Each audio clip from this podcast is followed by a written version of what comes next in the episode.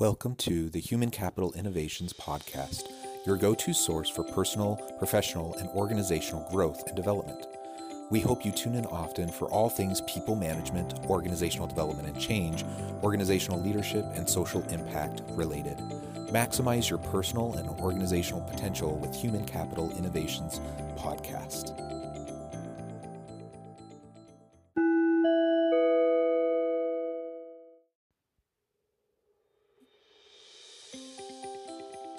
Welcome to the Human Capital Innovations Podcast.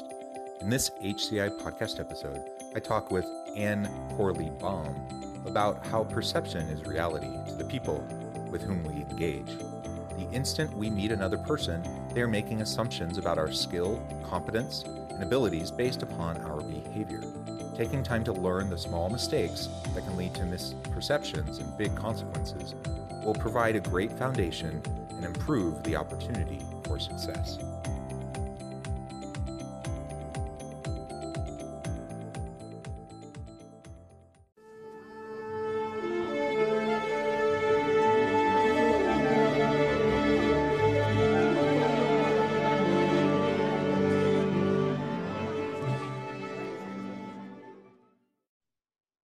Anne Baum, welcome to the Human Capital Innovations Podcast.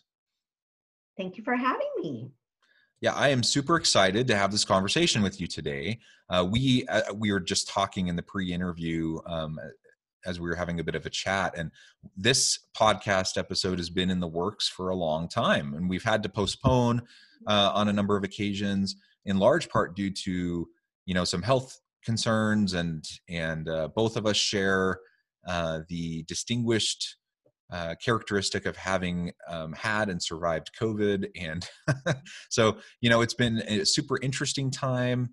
And I'm excited to finally have the chance to get connected with you and have a chance to have this conversation. Today, we're going to be focusing on perception versus reality and the assumptions that we make about our skill, competence, and abilities based upon our behavior. As we get started, I just wanted to share Anne's bio with everybody. Anne Corley Baum is the Lehigh Valley Market President for Capital BlueCross.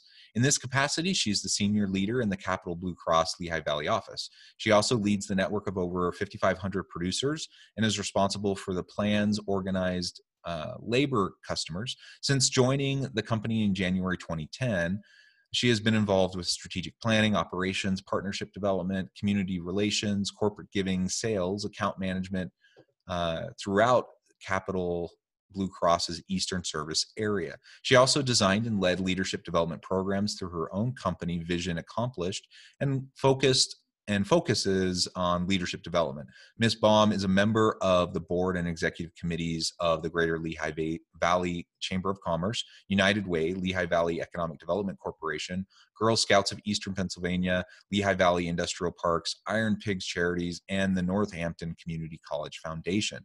She serves on the Lehigh University Health Systems Engineering and Industry Advisory Council, the BCBSA National Labor Office Board, and the Downtown Allentown Community Development Initiative. Anne is also the author of Small Mistakes, Big Consequences, Develop Your Soft Skills to Help You Succeed, the first book in the Small Mistakes, Big Consequences series. Her second book, Small Mistakes, Big Consequences for Interviews, was released in September of 2020.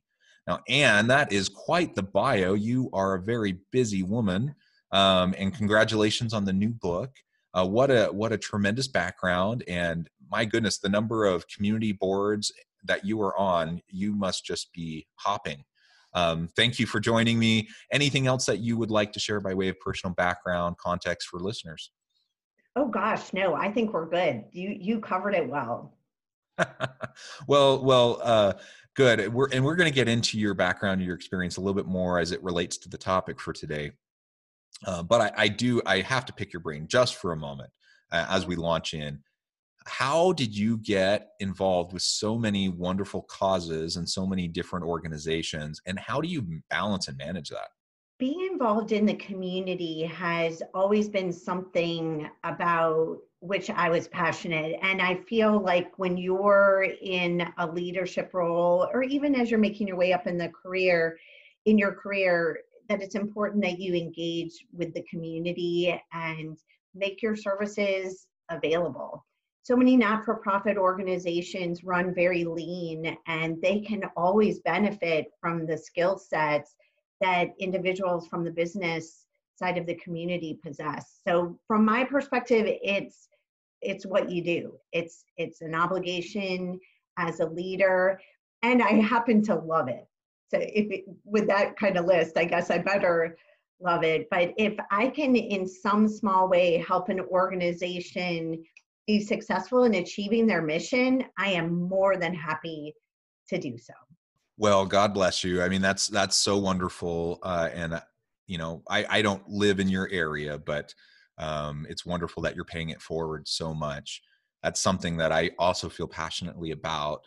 And I feel like I'm involved in quite a few things until I read your bio. And then I realize that perhaps I'm slacking a little bit, but a tremendous work that you're doing. So thank you for that. Now, as we get launched into the topic today, I know your books are all about developing yourself, how to succeed. I love the main title, Small Mistakes, Big Consequences, because that is the way our lives run. You know, that we tend to, you know, a small change in trajectory in the short term is almost imperceptible, but in the long term, it can lead you on a vastly different overall path, and you can end up far from where you wanted to be. And I imagine that's at least in part what you're getting at. And I know you do a lot of work around perception and reality and assumptions. So let's start there. Can you tell us a little bit about what you mean by perception versus reality, how those two interact with each other, and why it can make such a difference in how we frame our experience in life, in our professional life, our home life, everything? Absolutely. Perception is reality to the person that you're engaging with. So the instant that we meet someone, our subconscious mind is making assumptions about that individual. It's not fair. It's not anything over which we have control, yet it happens instantaneously. And one of the values and tools that I'm trying to share with people through the book series is to really learn how to pay attention to putting your best foot forward, so that perception that the other person is having of you gets as close to the reality of who you are as possible. So often our behavior, the way we carry ourselves, the way we speak, even the way we dress, makes an impression that doesn't match who we really are. And to the extent you're able to manage that and deliver the best version of you every time you're interacting with somebody, you have a far better chance of that person's perception matching up with who you really are. Yeah, I think that's right. You know, on the one hand, it's frustrating to me because, you know, you always talk about don't judge a book by its cover, and get to know the person and their authentic self. And we want everyone to be sincere and authentic in how they portray themselves.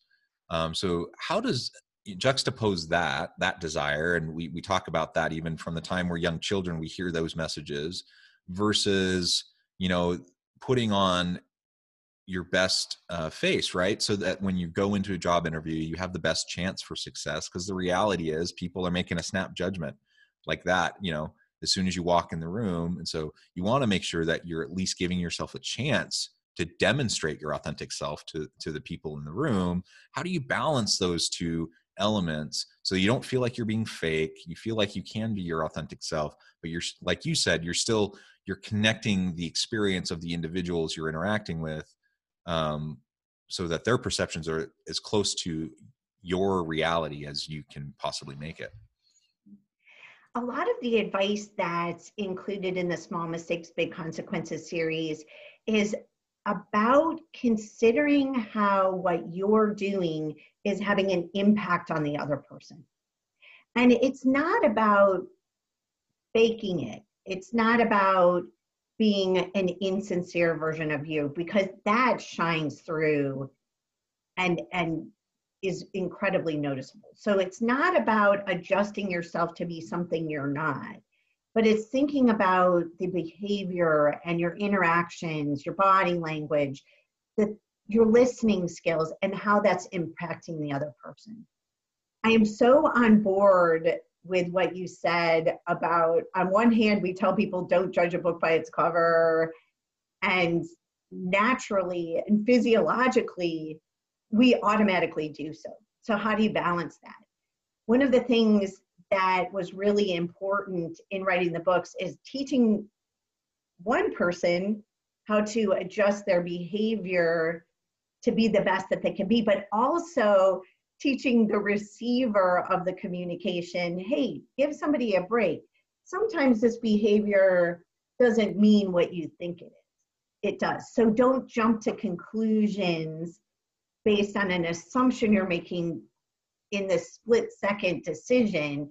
Give that person a chance. Try and really gauge who they are and whether or not your assumption is matching up with who that person is. And are they, in the case of an interview, a great candidate that you might let slip through your fingers because you made an assumption? So trying to balance both sides of that equation, having the person be their best self and also have the receiver be that sympathetic, non-judgmental person who's avoiding assumptions.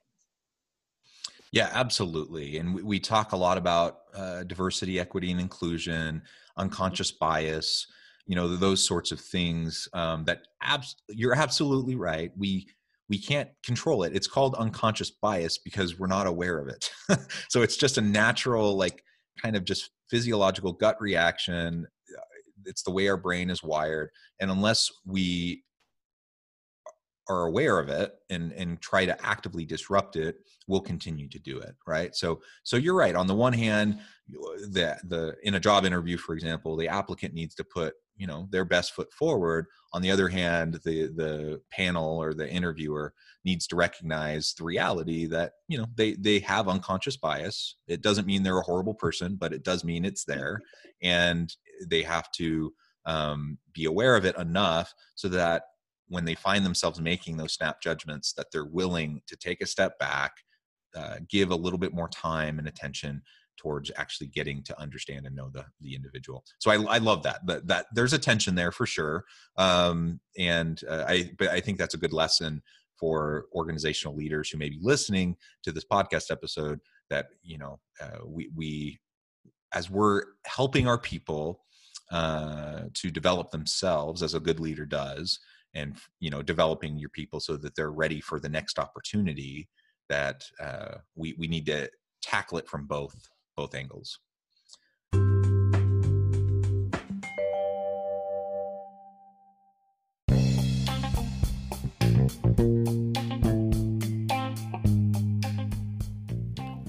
excited to announce the publication of my new book from HCI Press, The Alchemy of Truly Remarkable Leadership: Ordinary, Everyday Actions That Produce Extraordinary Results.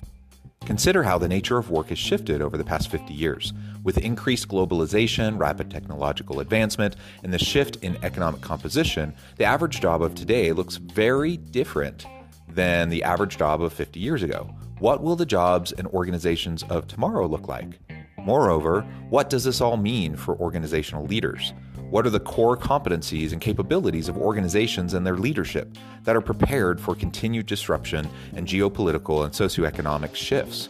Regardless of what the future holds, increasingly, leaders need to be socially minded, data-driven, decisive, champions of talent, and disruptors of the traditional notions of leadership, teams, organizations, and work. The Alchemy of Truly Remarkable Leadership will help you to explore your own leadership competencies and capabilities and consider ways to apply and implement them into your workplace and personal life.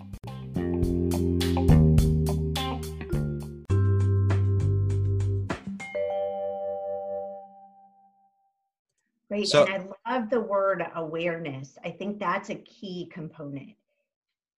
Yeah, absolutely. Make a snap decision, but we're aware that we're doing that and then can reconcile that in our own personal behavior, our own mindset to avoid those assumptions. That's a huge step forward. Yeah, absolutely. So I know you talk a lot about the various skills, competencies, and abilities that people have, how that's based upon our behavior. What do you mean by that? How does our behavior influence those elements and vice versa? Well, one of the most important things for anyone to think of, whether you're approaching an interview, a presentation, any interaction, the perception is first being driven by things that you typically aren't preparing for. So when we're preparing for a presentation or an interview, we're thinking of the words that we'll use, the phrases we'll say, thinking about our resume and how it's presented, or our PowerPoint and how that looks. And that's important. But most perception, and I think the statistics show it's around 55%, is based on your body language, your facial expressions. And you can have the best words, the best presentation, the best resume. But if your body language, your facial expressions, and your tone of voice aren't matching up with what you have on paper, you're already starting at a disadvantage. And that's why the awareness around these things was so important to bring to the forefront, because these aren't the things that someone would typically tell you. Somebody might proof your PowerPoint or your resume and say, oh, well, I would phrase it this way, or this word is spelled wrong, or here's a way it can look better. But most people aren't going to tell you that you look frumpy, or you're standing with your shoulders hunched, or your face always looks angry when you're listening. And these are the things that impact perception subconsciously. And that's the reason I wanted to really raise the awareness on it, to think beyond the words and the paper presentation and think about the whole person, the whole presentation that you're making. Yeah, and the whole person. I love that. I think that's just so important. And yeah, it's so interesting. And as you're saying all these things, I'm reflecting back on my various experiences, right? In my own career, times that I feel like I've gone quite well, other times where I'm kind of baffled, like what went wrong? What happened? Was it the way I conveyed myself? What was it? Some of these nonverbal cues that I was giving off, unintentionally, probably. How was I perceived by others? What could I do to adjust that perception moving forward? And, we have successes in life, we have setbacks in life. And I guess the only thing we can do is try to do the best we can, to try to develop ourselves, to do a little bit better the next time. And also to just recognize and remember that, sometimes despite our best desires, it's not going to end up being a good fit. Maybe we really want it. Maybe we think it's a good fit for us, but maybe it's not a good fit for them. And maybe in reality, it wouldn't have been a good fit for us anyways. There's been many times throughout my career where I thought I wanted something. I was so into it, and then it didn't work out. And then a year later, I'm like, oh man, I'm so glad that didn't work out the way I had hoped, because now in hindsight, I can see why that probably wouldn't have been the best thing. Perhaps things went even better in a different direction. And so that's, I think, an important message I tell my students all the time, is that when you're going into a job interview, you're interviewing them just as much as they're interviewing you. The fit goes both ways, and you want to make sure that you're landing in a good place where you can be your authentic self. To your point earlier, you don't want to be in a job where you have to pretend to be something you're not each and every day. That's exhausting. That's, that's not sustainable. And absolutely. Eventually it's going to catch up with you, and you're just going to expend so much energy trying to, fit the part of whatever that organization feels like they want you to be, that ultimately that energy isn't going to go into your work. It's not going to go into your innovative ideas. It's going to go into just putting out this image. And so on the one hand, absolutely, we want to refine our abilities to align how we're conveying ourselves to others. And we already talked about that a bit, but then we also have to just make sure that we're true to ourselves in terms of the types of people we interact with, the types of organizations we work with, and recognize the inherent value within each of us. And we don't have to be something we're not, for an organization. Right. And a couple of your points I think are really important to emphasize. The first is nobody is perfect. And quite frankly, the only way we learn is by making mistakes and learning from those mistakes. So yes, you want to be proactive and learn and be the best that you can be. But if it doesn't go well, you'll learn from that and do better the next time. And I love what you're saying as it relates to interviews, that it's a two-way street. When you're showing up for that interview, yes, you want them to like you and choose you for the role, but you also are interviewing them, the company, the culture, to figure out if that's the right fit for you. And if you're not feeling great about the interview or the company, or there's something that just doesn't sit right, whether it's divine intervention, karma, whatever, not every match is meant to be. And it's important as you're entering into interviews that you are presenting the best version of you, but also learning as much as you can about that individual and the company, and making a decision as to whether or not it works for you as much as you want them to make you work for them. Yeah, absolutely. So looking for that fit is important.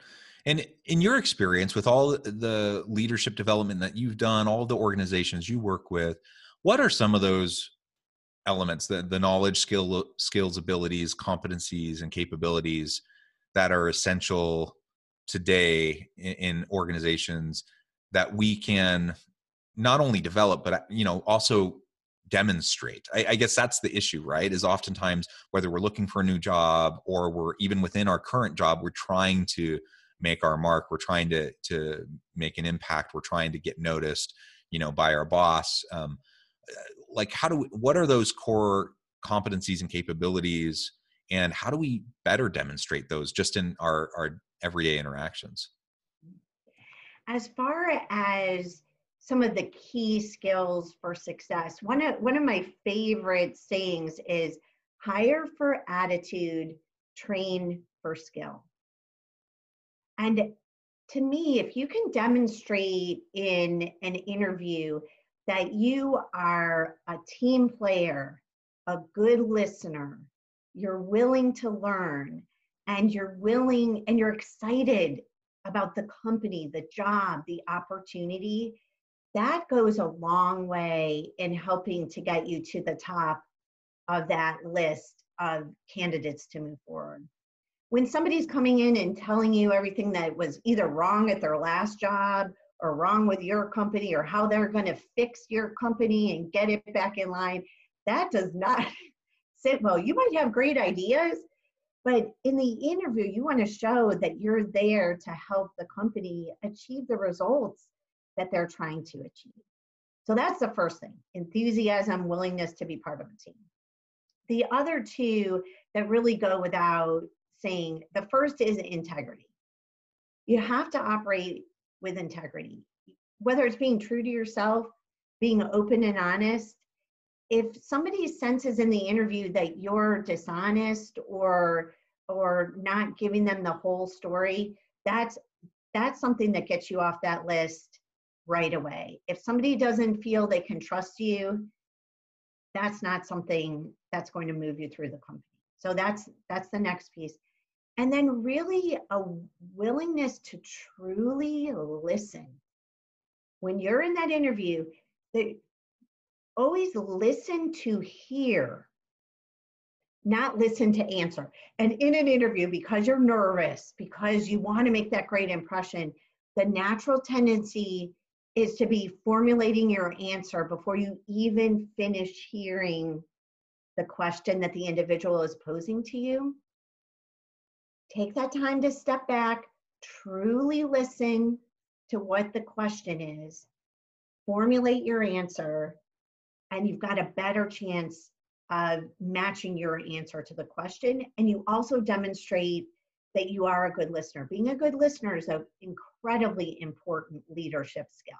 It absolutely is. And frankly, a lot of people, are pretty terrible at it.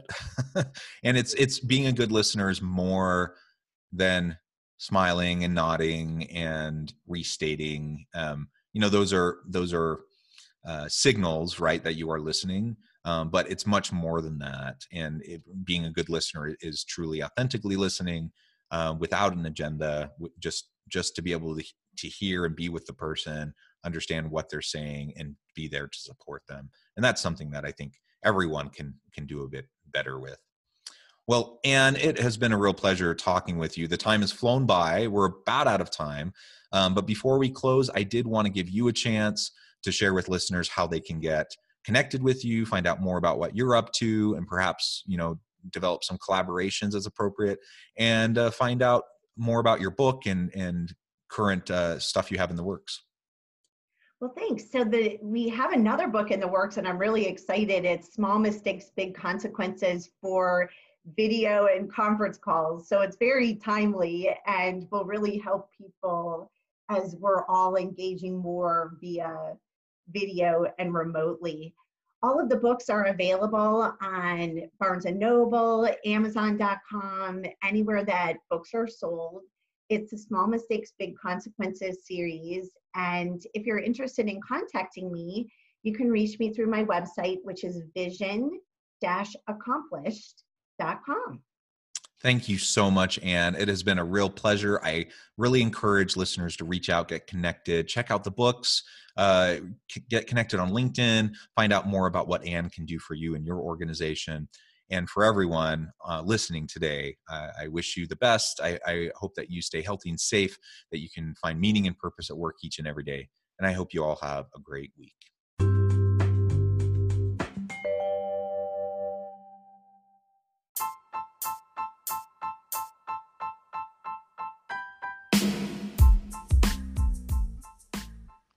We are excited about the launch of HCI's new magazine, Human Capital Leadership. Human Capital Leadership is a free, interactive e-magazine designed to help individuals, leaders, and organizations find innovative approaches to maximize their human capital potential. We will be publishing issues quarterly in August, November, February, and May. Check out the first issue and let us know what you think.